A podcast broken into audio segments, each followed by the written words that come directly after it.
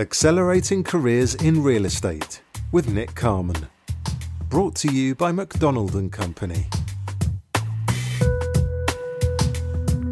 So, welcome back to Accelerating Careers Real Estate podcast. I'm your host, Nick Carman, and this evening I'm joined by Patrick Flaton, managing partner for Avignon Capital, a real estate investment and asset management firm creating and driving opportunities in the European real estate market. So, Patrick, thank you so much for joining me today. You're more than welcome. I'm uh, very pleased to be here, uh, Nick. So let's get it started, Patrick. Where does chapter one begin? I think chapter one starts, as always, being a young boy and and think about uh, what is my future and what do I want to do with my future. And for me, it was pretty clear on, on a very early early stage in my life. I was a son, or am a son of a uh, general contractor. My father had a, a building company, and as long as I can remember, every holiday, every period when I'm not going to school, I was always uh, helping my dad in, in his company and learned the, the value of, of building something and creating something. And I've always enjoyed that. And I always saw the opportunity to, to, to create value. And I think that's something I've took, uh, yeah, which I embraced. I think that's the best word to say it. And until today, and that's still what I really would like to do is can we create something? Can we create value? And um, if you can do so, then uh, yeah, you, you create also value in your own personal life. And Patrick, you know, where where did that young boy grow up? I grew up in uh, in The Hague, which is in the Netherlands. Um, this is uh, one of the biggest cities in, in the Netherlands, and um, I started my career in the Netherlands as well. I uh, after uh, after school, I went to uh, working for a company called Cushman & Wakefield Healey and Baker, Eh, today is probably better known under the name Cushman & Wakefield, which I started in their uh, real estate department uh, for a couple of years. And yeah, did everything a young boy did back in the day and, and learning the the corporate life and, and, and, the corporate element of uh, working in the real estate sector. Well, you, you touched on the key word there about learning. So tell us a little bit about what, what you learned about yourself in those very early days.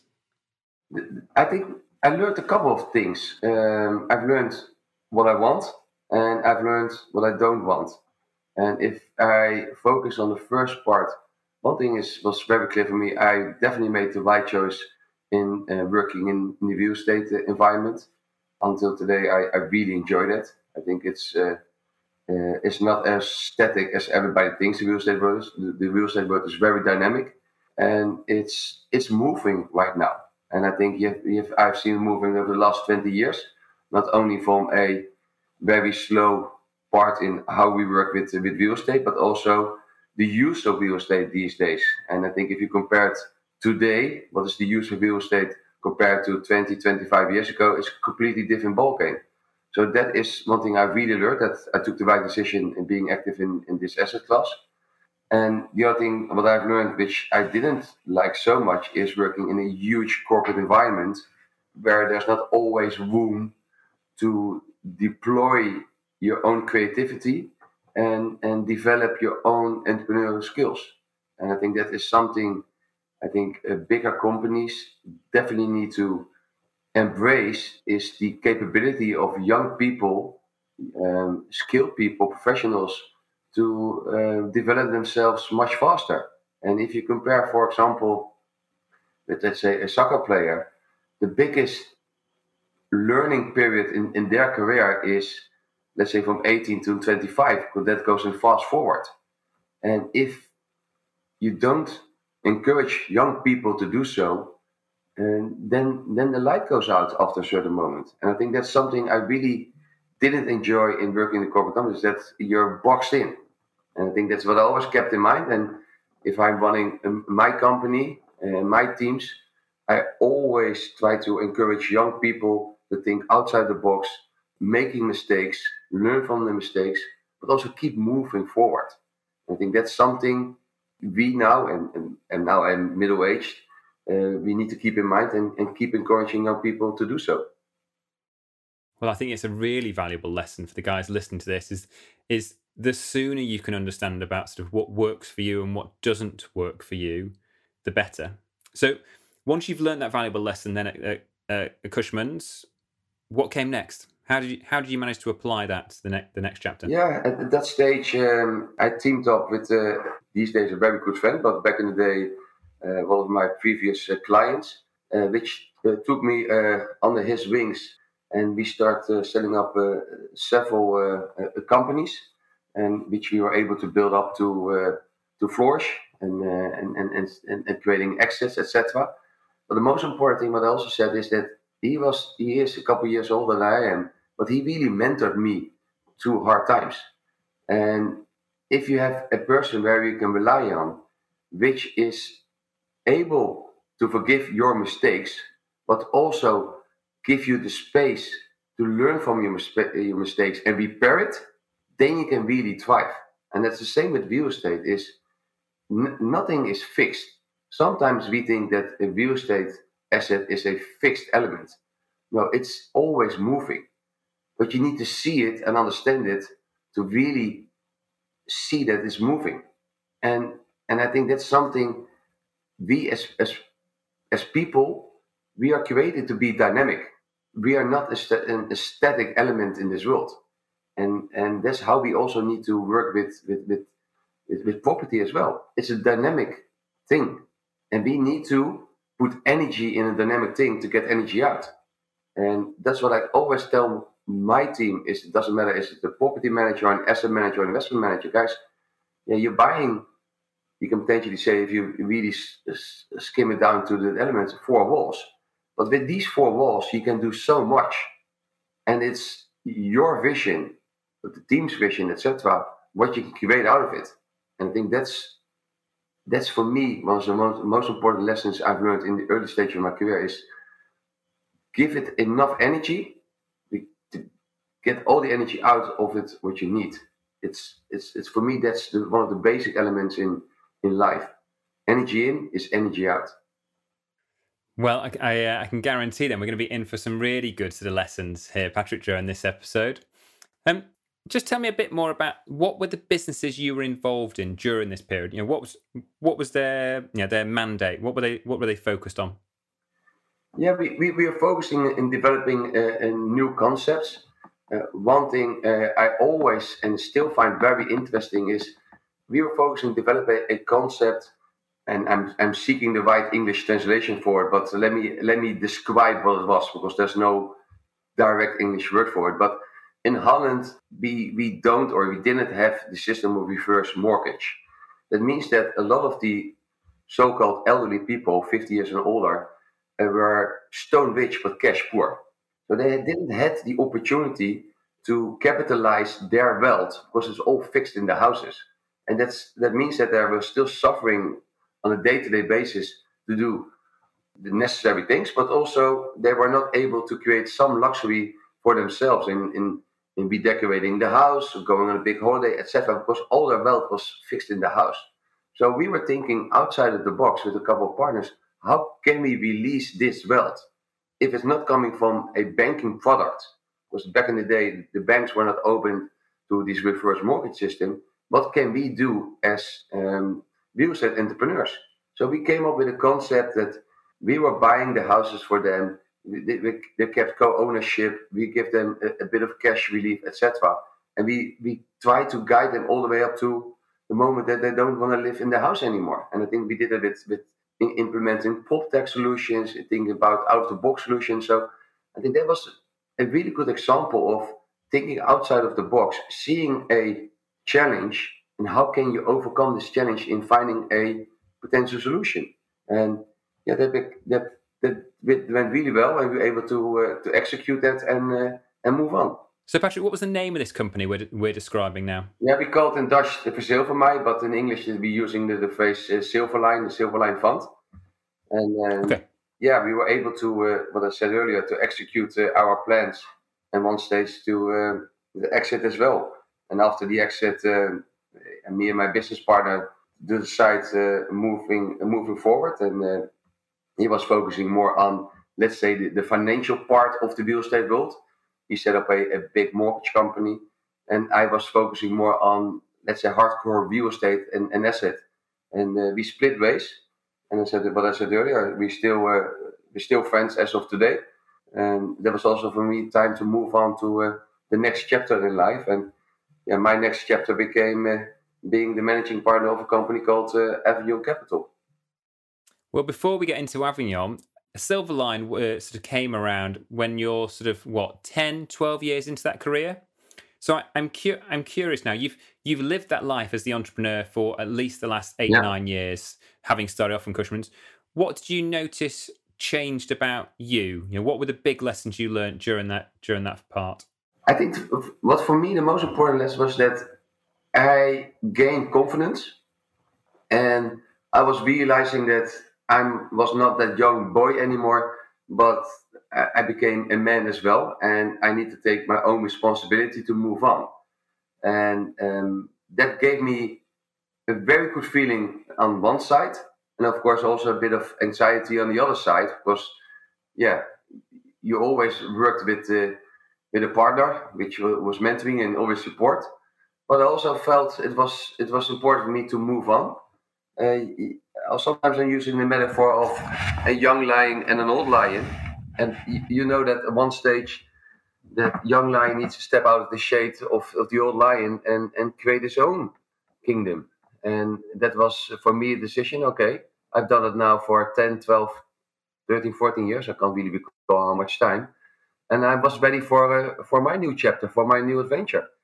And I also decided that my new adventure was not only in the Netherlands anymore, and I want to do something international. And yeah, that was always a, a, dream of mine, and it was time to do so. And yeah, with with team up with uh, back in the day uh, the team of Avignon, I was able to uh, to do so. And and yeah, that's one of the best periods in, in, in my life so far. And uh, I think that was that was great to see. Well, before we get into that, I've got one last question. Then, of course, uh, I asked you about the confidence you had as that 23, 24 year old who left the big corporate and went to go start a, start a life as an entrepreneur. And now, 10, 12 years on, you're separating from your, your then uh, mentor and deciding to do uh, something new again. Which which was the most daunting challenge? The one faced by the 24 year old or the one faced by what, early 30 year old? That's a very interesting question, Nick. And it almost comes back to my personality. And on one side, I would say potentially as a young boy, uh, that was the biggest step. But when you're young, you're not afraid, and you just do it, and you you got nothing to lose, and you don't think about tomorrow. You think about today. So I think after ten years working with somebody, I think for me the bigger step was the last step. But it also gave me the thing what was needed for me at that stage of, of, of my life that I I really want to explore further and see what can I do on my own and where what what can I do with my life and and it's almost like letting go is is release yourself in, in a positive way. Fascinating. Well, then let's get into the Avignon story then. Um, so tell us, you've, you've, introduced the business. You've told us now this is this is a more tangible real estate asset management business. We're talking about sort of a Euro- European base. How did those first few years go? Yeah, that, that was that was uh, that was really cool. I have to say. Uh, also a balancing act. I said uh, Avignon was uh, was a very young young company with uh, a small base and with a strong ambition to grow and we had to develop the company uh, uh, in a much faster pace than it did uh, before that.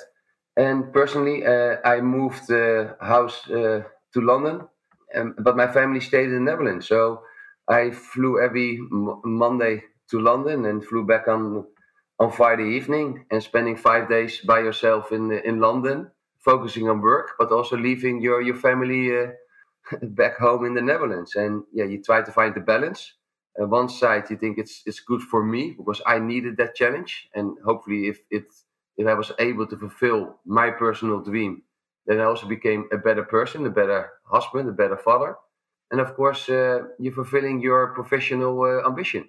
So it was it's, it is and was uh, a balancing act. Why London?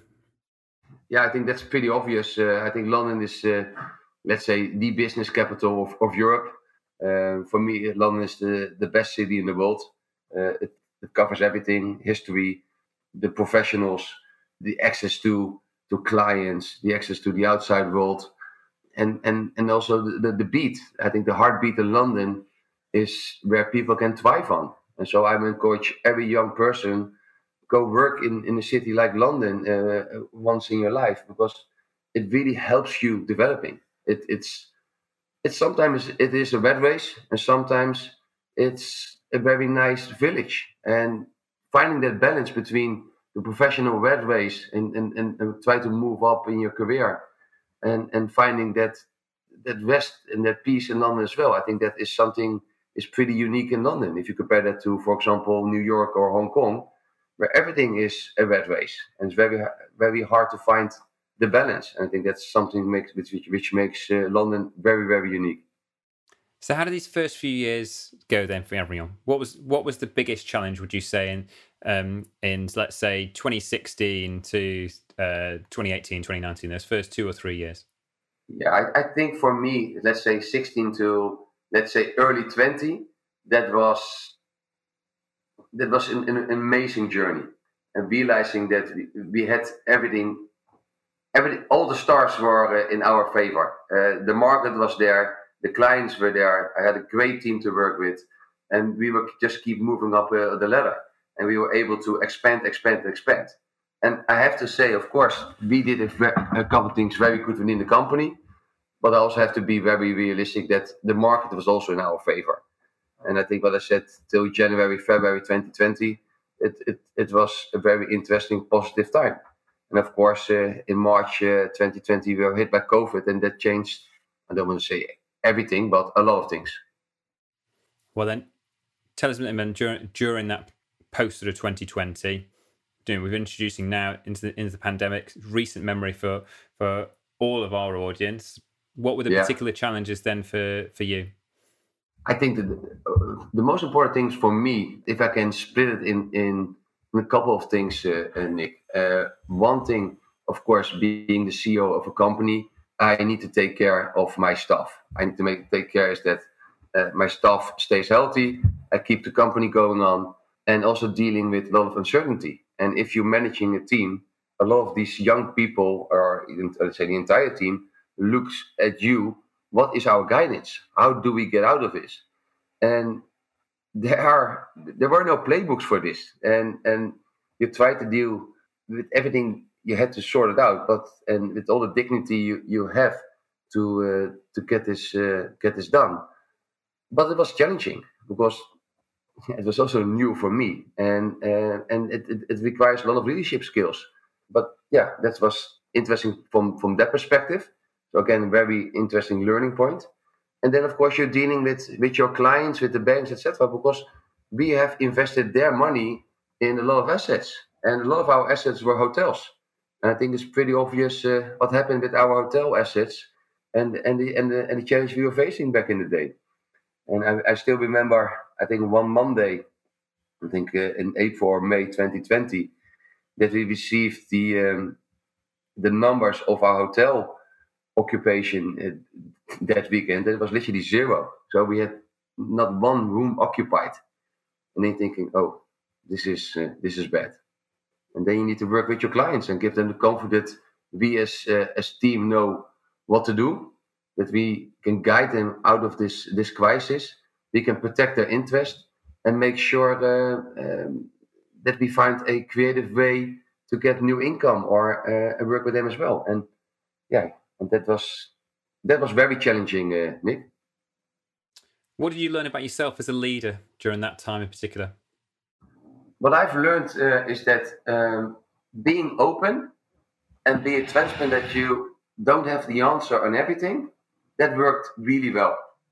And you can try to hide that you know everything what you're doing or pretend, but people are too smart and they will see it through. If you just tell them, guys, I don't have the answer, but I will do everything in my power to find the answer and guide you through, I think that was that was important. What also uh, said is that I will promise you, and, and promise is of course is a big word, but also promise to keep everybody on board during that time. And I think that's what we uh, were able to do so. And with staying that in the very early stage of the crisis, it gives the, the, the team, my staff, the comfort to focus on the client's requirements and on the client's assets instead of focusing on their own personal circumstances. And keep in mind that everybody, including probably you, Nick, and myself, we're focusing on what is the impact uh, on your own personal life. And they were dealing with, with, with people they love. They were dealing with people who are infected or are sick, etc., and, and potentially even worse. But I try to move away the element of uncertainty in their job. Okay. Let's bring ourselves right up to the present day, Patrick. What's the what's the state of play with Avignon at the moment? How many people are in the business? How many assets under management? What's you know, give us some numbers. Yeah, now Avignon is currently active in uh, in four countries. Uh, we are active in the UK, the Netherlands, Germany, and uh, Portugal. Uh, we focus on on the major cities. and we focus on three major strategies. In every country, we got an office. So we got an office in London, Manchester, uh, Rotterdam, and Berlin. And we believe in full service. And that means that we have people on the ground in every country which can do everything. So we have investment managers all the way up to accountants and everything in, in between. And that's the only thing I believe in. If you want to service your, your clients, you need to be able to provide everything what they want. And you need to be a one stop uh, shop. And that one stop shop always worked for us and uh, we know what we can and we know what we can't. And if we, I'm very focused on on three major strategies, and that is until today uh, our main focus. Okay. In a moment, I'm going to ask you about what's what's next. You know, what are you looking forward to the most? But before I do that, I just want to introduce a question from one of our listeners. Hi, my name is Rebecca Ugumadede, and I wanted to ask how has technology impacted the real estate industry during your career? And what technologies do you believe will play a crucial role in shaping its future? Thank you. Uh, that's a very interesting uh, question, Nick, and that's uh, right up to uh, to my sleeve. I believe that uh, PropTech is one of the biggest disruptors in uh, in real estate the next coming years. It's slowly introduced, uh, and sometimes we as real estate people not realizing how important PropTech is. And let me give you an example is if you look today at, at a building and just let's say your office, a lot of people just see it as an office with four walls where people working inside and doing their own thing and you as a tenant pay the rent and the landlord is collecting the rent and is repaying the mortgage. But I also believe that this asset is a lot, much more than just a building where people work and somebody's paying the rent. I see this as a huge data warehouse. And if we can understand clearly what's happening in this so called data warehouse, this data is very valuable. So potentially, and there's something I really believe in, in 10, 15, 20 years from now, the question should be are we still paying rent or not? Or we just say to the landlord, I'm willing to share my data with you because that data is valuable. Just let me give you a very stupid small example. Everything these days, all the big tech companies are focusing on ads, advertising, uh, access to people is is crucial for them. They want to know who is my target audience. Probably the same with your podcast, Nick. You want to know who's listening to this podcast and why are they listening. But there's always an element, a very stupid element within the building and just imagine yourself, Nick. You're walking from your office to the coffee machine.